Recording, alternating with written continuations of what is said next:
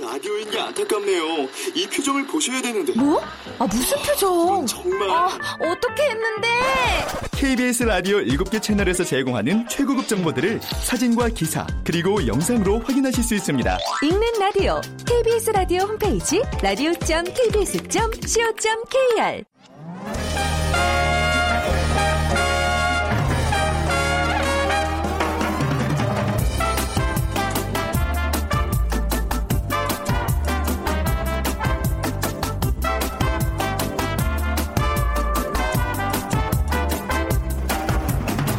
안녕하세요. 빅데이터로 보는 세상 아나운서 최원정입니다. 지난 주말 서울 광화문 광장에서는요, 촛불 집회의 행렬이 이어졌고요. 바다 건너 프랑스 파리에서는요, 촛불을 든 추모의 발길이 모아졌습니다. 130명의 사망자를 내고 전 세계를 충격에 휩싸이게 했던 사건. 프랑스 한 공연장에서 발생한 파리 테러 사건. 지난 11월 13일이 일주기였습니다. 1년이 지난 지금의 모습 어떻게 달라졌을까요? 유럽 각국이 테러 단속을 강화했고 또 희생자가 많이 발생했던 바타클랑 극장은 1년 만에 재개장을 했다고 하는데요. 하지만 아직도 테러의 여파는 남아 있습니다. 잠시 후 월드 트렌드 빅데이터로 세상을 본다 시간에 파리 테러 라는 키워드로 빅데이터 분석해 드리겠습니다. 그리고 오늘 세상의 모든 빅데이터 시간에 유학생이라는 주제로 한번 얘기도 나눠보도록 하죠.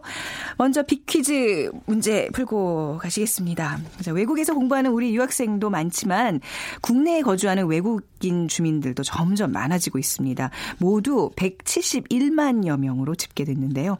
조사를 시작한 2006년에 비해 10년 동안 3배 이상 증가한 수치라고 합니다. 외국인 주민은 외국 국적을 가진 국내 거주자와 그 자녀, 대한민국 국적을 가진 외국 출신자와 그 자녀를 말하는데요. 특히 안산시, 영등포구, 수원시에 많이 거주하고 있습니다.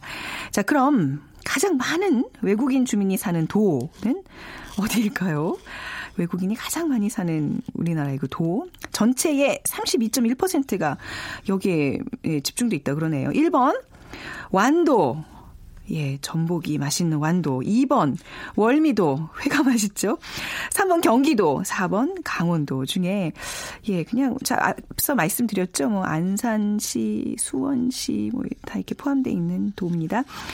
자, 오늘 저 당첨되신 분께는 커피와 도넛 모바일 쿠폰 드리겠습니다. 정답 아시는 분은 휴대전화 문자 메시지 지역번호 없이 샵 9730으로 보내주시고요. 짧은 글은 50원, 긴 글은 100원의 정보 이용료가 부과됩니다.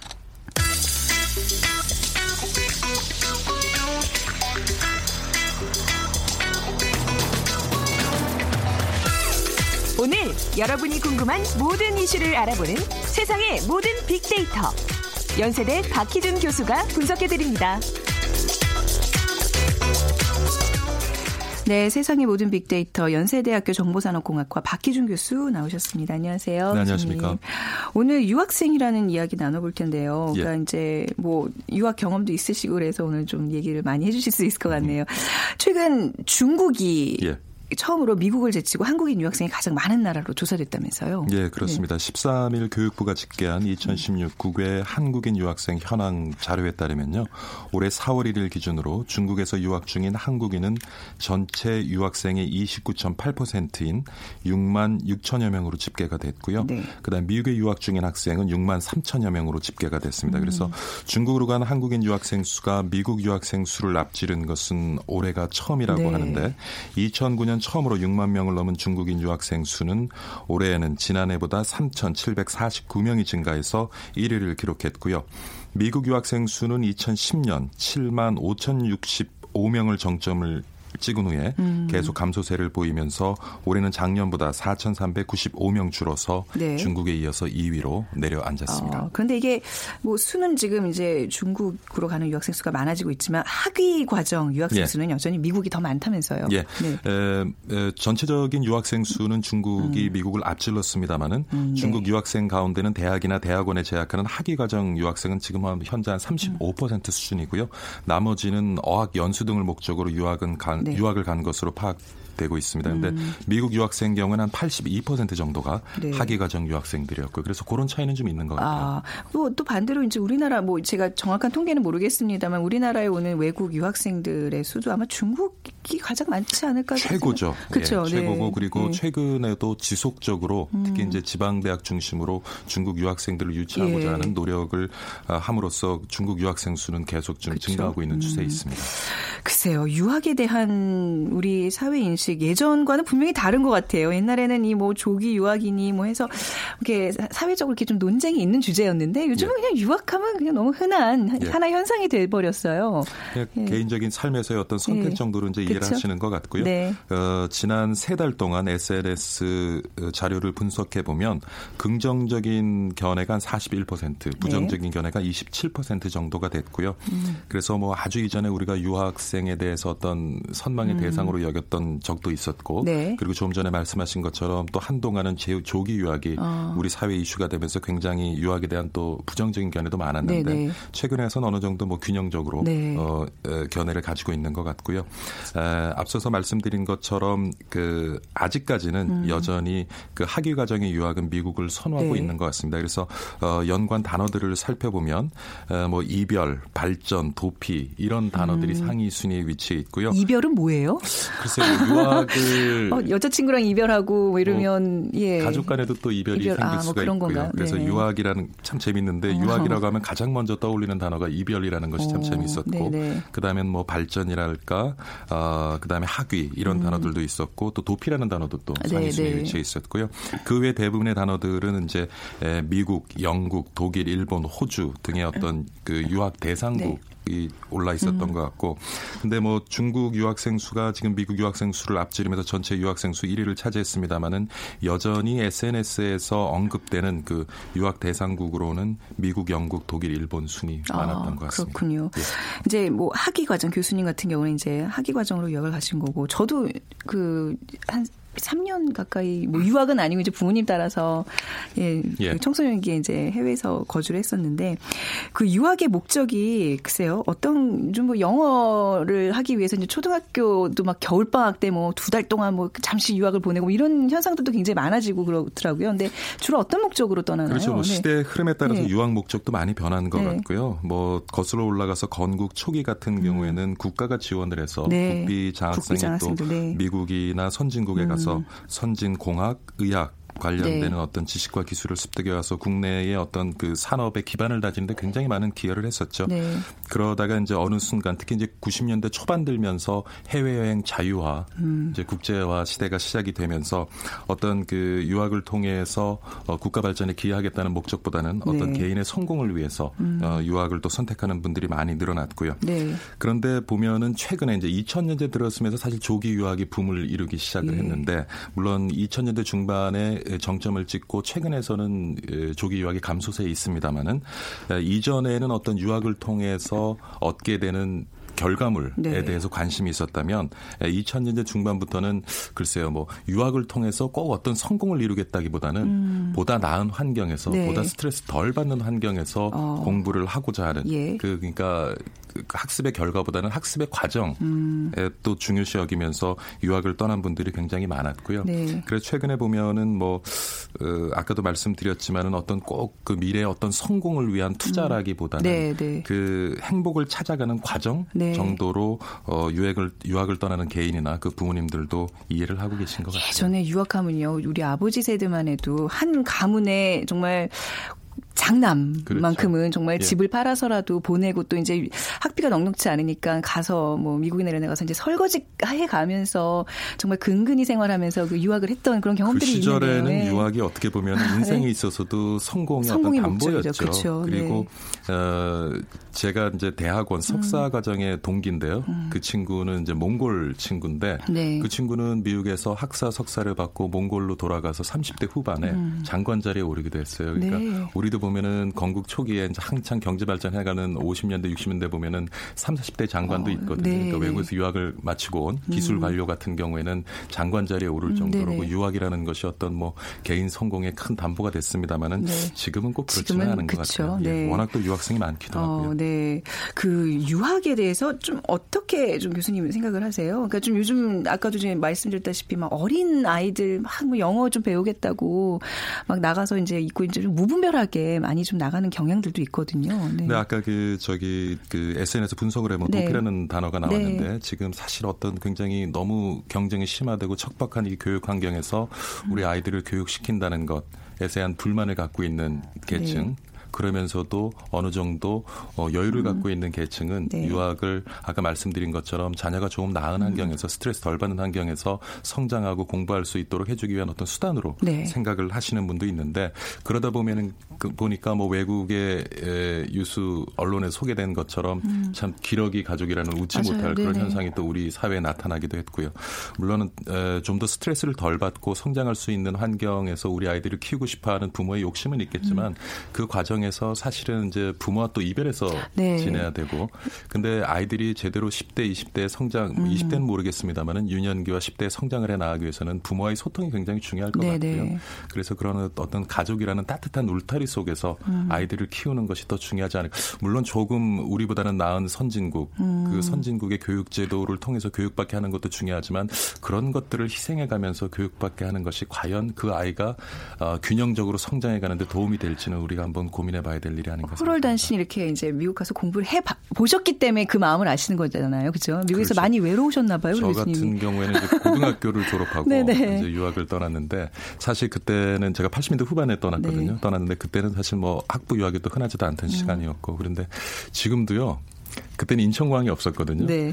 그때 이제 김포공항을 통해서 출입국을 했는데 지금도 예. 이제 김포공항 근처를 가끔 이제 제주도나 뭐 국내 비행기를 네. 타러 가다 보면 김포공항만 가면 눈물이 나요. 아, 그때 그 감정이 복받쳐 네. 오르는 거예요. 그때 아, 그알 부모님과. 이별 네. 또 그때 사귀던 네. 여자친구와 이별 아니 고등학생 때 아니 고등학교 졸업하고 졸업하고, 갔죠. 예, 어. 대학 시절이었는데 그때는 또 지금처럼 뭐 이렇게 네. 마땅한 그 연락 수단이 없었잖아요. 어, 네. 그래서 주로 편지를 아, 그렇죠. 왜냐하면은 국제 전화 같은 경우도 음. 1분에 한 2불 50전 그러니까 한 3천 원 정도 네. 1분에 그러니까 무지 비쌌죠. 네. 그러다 보니까 편지를 이용하다 보니까 편지를 주고 받으면은 한 편지가 갔다 오는 데는 적어도 한 3주 정도가 걸려요. 음. 네. 그러니까 참 외로운 시절이었죠. 그쵸. 지금 뭐 그때보다는 뭐 아. 통신 기술이 발달해서 어, 눈가가 촉촉해지셨어요. 옛날 얘기 하다 보니까. 근데 뭐 유학 갔다 와서 정말 잘 커서 돌아온 성공 예. 케이스 우리 박희준 교수님의 아유, 얘기였고요. 감사합니다. 네. 예.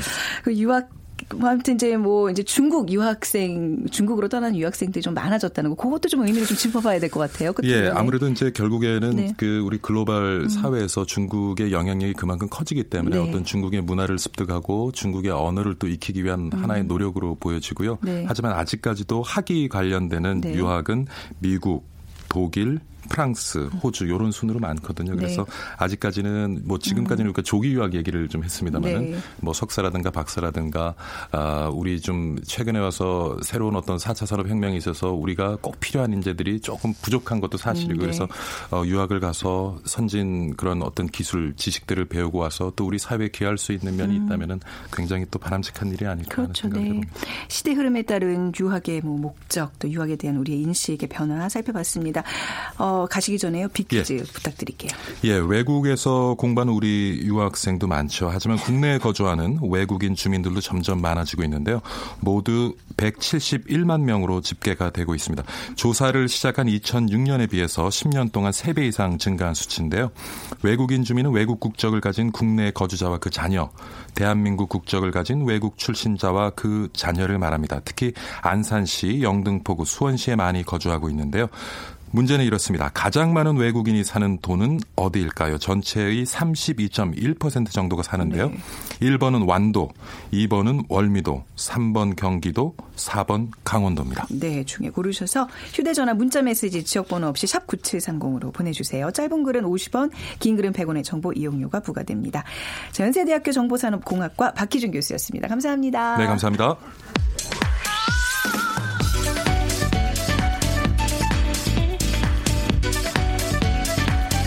월드 트렌드 빅데이터로 세계를 본다. 르몽드 디플로마티크 임상훈 기자와 빅커뮤니케이션 전민기 팀장이 분석해드립니다. 네, 임상훈 기자, 전민기 팀장 두 분과 함께합니다. 어서 오세요. 네, 안녕하세요. 반갑습니다. 음, 지난 13일, 그 이제 벌써 일주기를 맞았습니다. 프랑스 파리의 공연장에서 있었던 테러 사건. 그 엊그제 일처럼 생생해요, 사실. 그렇죠. 너무나 비참했던 그 장면 잊혀지질 않는데 추모 행사가 그 프랑스 현지에서 어떻게 좀 많이 열렸나요? 네. 그 정말 말씀하신 것처럼 벌써 1년이 됐네요. 네.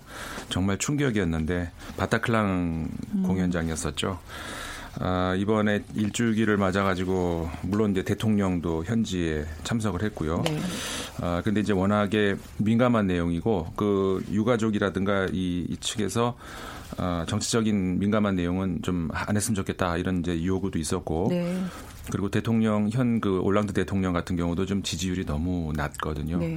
여러 가지 이유로 대통령이 특별한 언급은 하지 않고 연설 없이 조용히 그 파리 그 운동장 그 축구장 네. 거기서도 사, 사망자가 있었잖아요. 음. 아, 그다음에 레스토랑에서 바타클랑 극- 극장까지 음. 쭉 돌면서 그 명판 그 희생자 이름이 새겨진 명판을 네. 하나씩 배치를 하고 추모를 하는 그런 행사가 조용하게 이제 열렸었죠. 네. 그러니까 앞서서 하루 전날 토요일 날은 그러니까 네. 또그 영국의 스팅이라는 그 네. 가수 있죠. 네. 그 추모 공연도 열렸고 그 바타클랑 네? 바타 극장에서 어, 네. 그 극장도 딱 1년 만에 열렸어요. 네. 그래 가지고 어.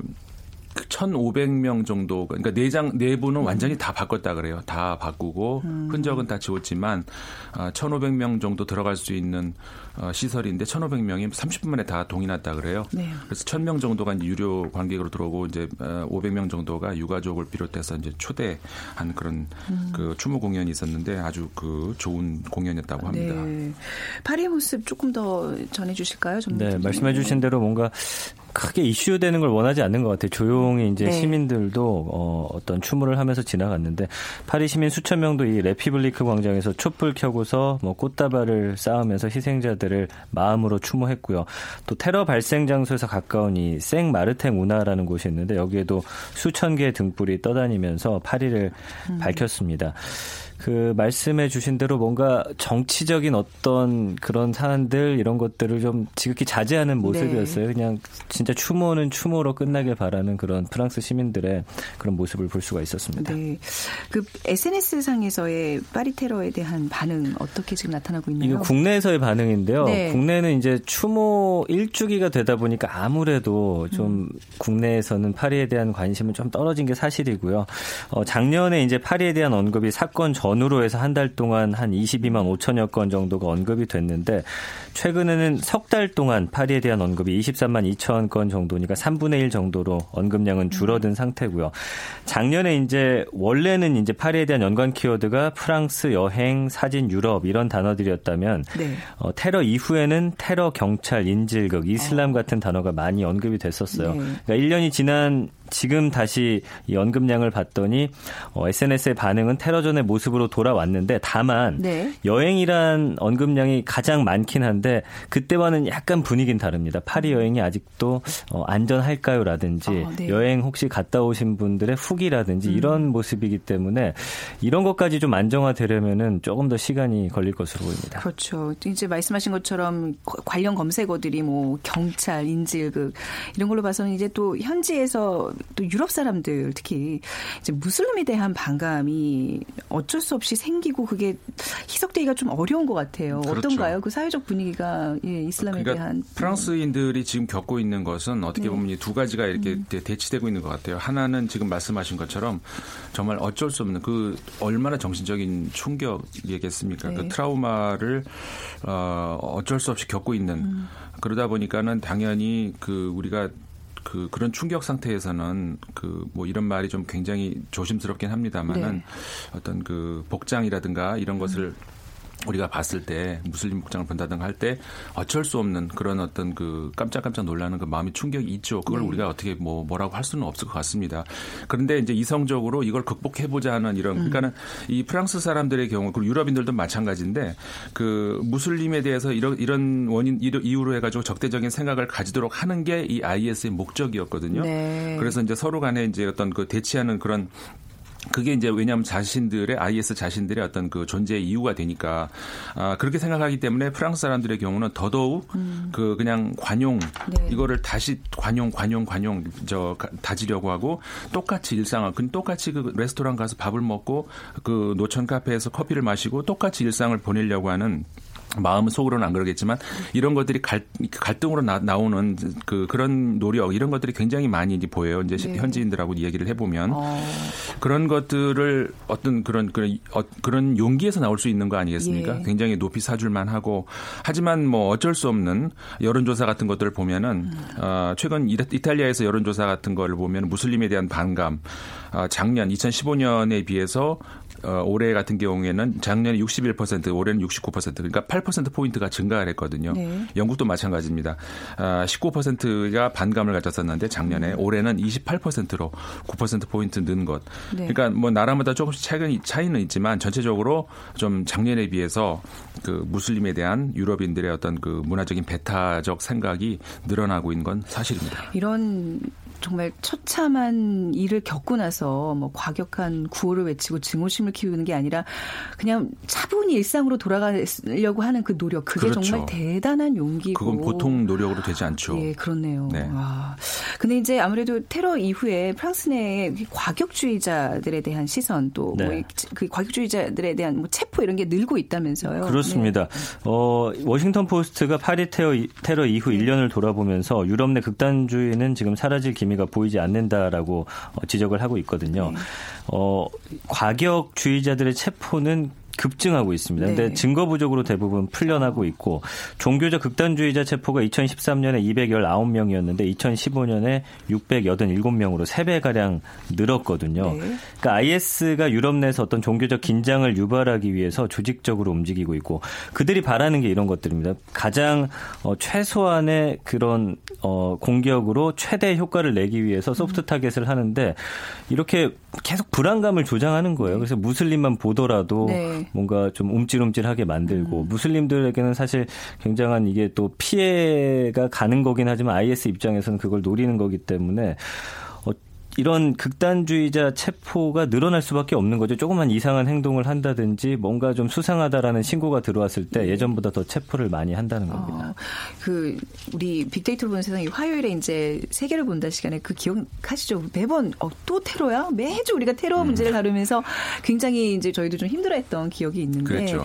그 1년이 지금 이렇게 지난 이 시점에 우리가 이제 IS의 위협으로부터는 조금 안전해졌다고 봐야 될까요? 요즘 좀 약간 주춤해요. 그 파리 테러를 계기로 해서 세계 각국이 아무래도 국내 대테러 정책을 네. 보강했고요. 또 시리아하고 이라크에서 진행되는 IS 격퇴전에 공조를 강화했기 때문에 어떤 지난 1년간 IS의 물리적 기반은 크게 위축된 건 사실입니다. 그래서 어, IS의 점령지 같은 경우 작년 1월과 비교했을 때 30%가량 축소가 됐고요. 7월 이후에 시리아 북부 만비지와 다비크 같은 중요한 근거지를 어, 잃어서 역시나 큰 타격을 입었는데 뿐만 아니라 조직 2인자 또 대변인 역할을 한 알라드난이라든지 국방장관 격인 알시샤니 선전 책임자 알파야드 뭐 이런 핵심 지도자들이 줄줄이 동맹군의 공격에 지금 제거가 됐습니다. 그리고 최근 이라크 제2도시 모술 IS 수도격인 도시 라카 탈환전을 본격적으로 시작을 했는데 근데 최후의 요새가 이 라카하고 모술이라는 곳인데 여기가 무너진다고 하더라도 IS로부터 위협은 계속 된다고 보는 게 사실 안보 분야 전문가들의 공통 견해거든요. 네. 그이 사람들이 어, 지금 이렇게 주거지를 만들어 놓고 모여 있지만 이 사람들이 또 뿔뿔이 흩어지면 그 사람들 일일이 잡기 어렵기 때문에 네. 어떤 전체적인 그 물리적 기반은 위축된 건 사실인데 그렇다고 해서 이 IS 자체가 위축됐다거나 이렇게 보는 시각은 좀 음. 어, 멀리하는 게 좋을 것 같습니다. 아무래도 이런 그 이제 뭐 테러나 뭐 모슬림에 대한 방금 이런 것들이 미국 대선 트럼프 당선에도 뭔가 굉장히 작용을 했을 텐데 유럽의 극우 세력들에게도 이번 미국 대선 결과가 굉장히 고무적인 결과 그들에게는 이렇게 받아들여지고 있다면서요. 그렇죠. 네. 사실 뭐 다른 나라 선거라든가 정치 문제에 우리가 뭐 왈가왈가한 게 좀 우습게 네. 보이지만은 어쨌든 간에 확실한 것은 예상을 넘어선 그런 결과 아니었습니까? 미국 음. 이번 미국 대선이. 근데 이제 그 유럽에서도 대부분의 유럽인들도 우리나라에서의 반응하고 비슷해요. 근데 네. 다만 말씀하신 것처럼 극우 세력들의 경우는 상당히 이거는 고무적인 현상이다.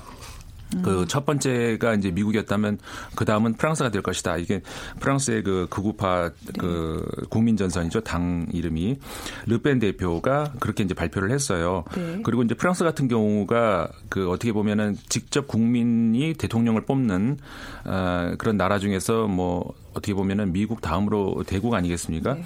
아, 그렇기 때문에 프랑스 사람들이 바, 이 지금 이번 미국 대선을 보는 어떤 그 시각도 굉장히 그 충격적으로 이렇게 봤던 것 같아요. 그 지금 현재 그 유럽 의회 선거를 그 얼마 저 옛날에 치렀습니다만 그때 그 국민 정선이 1위를 했거든요. 네. 근데 대선에서는 어, 내년에 열리거든요. 프랑스 대선이 네. 내년 4, 5, 4월 5월에 열리는데 어, 대통령으로 될 가능성은 높다고 보지는 않습니다.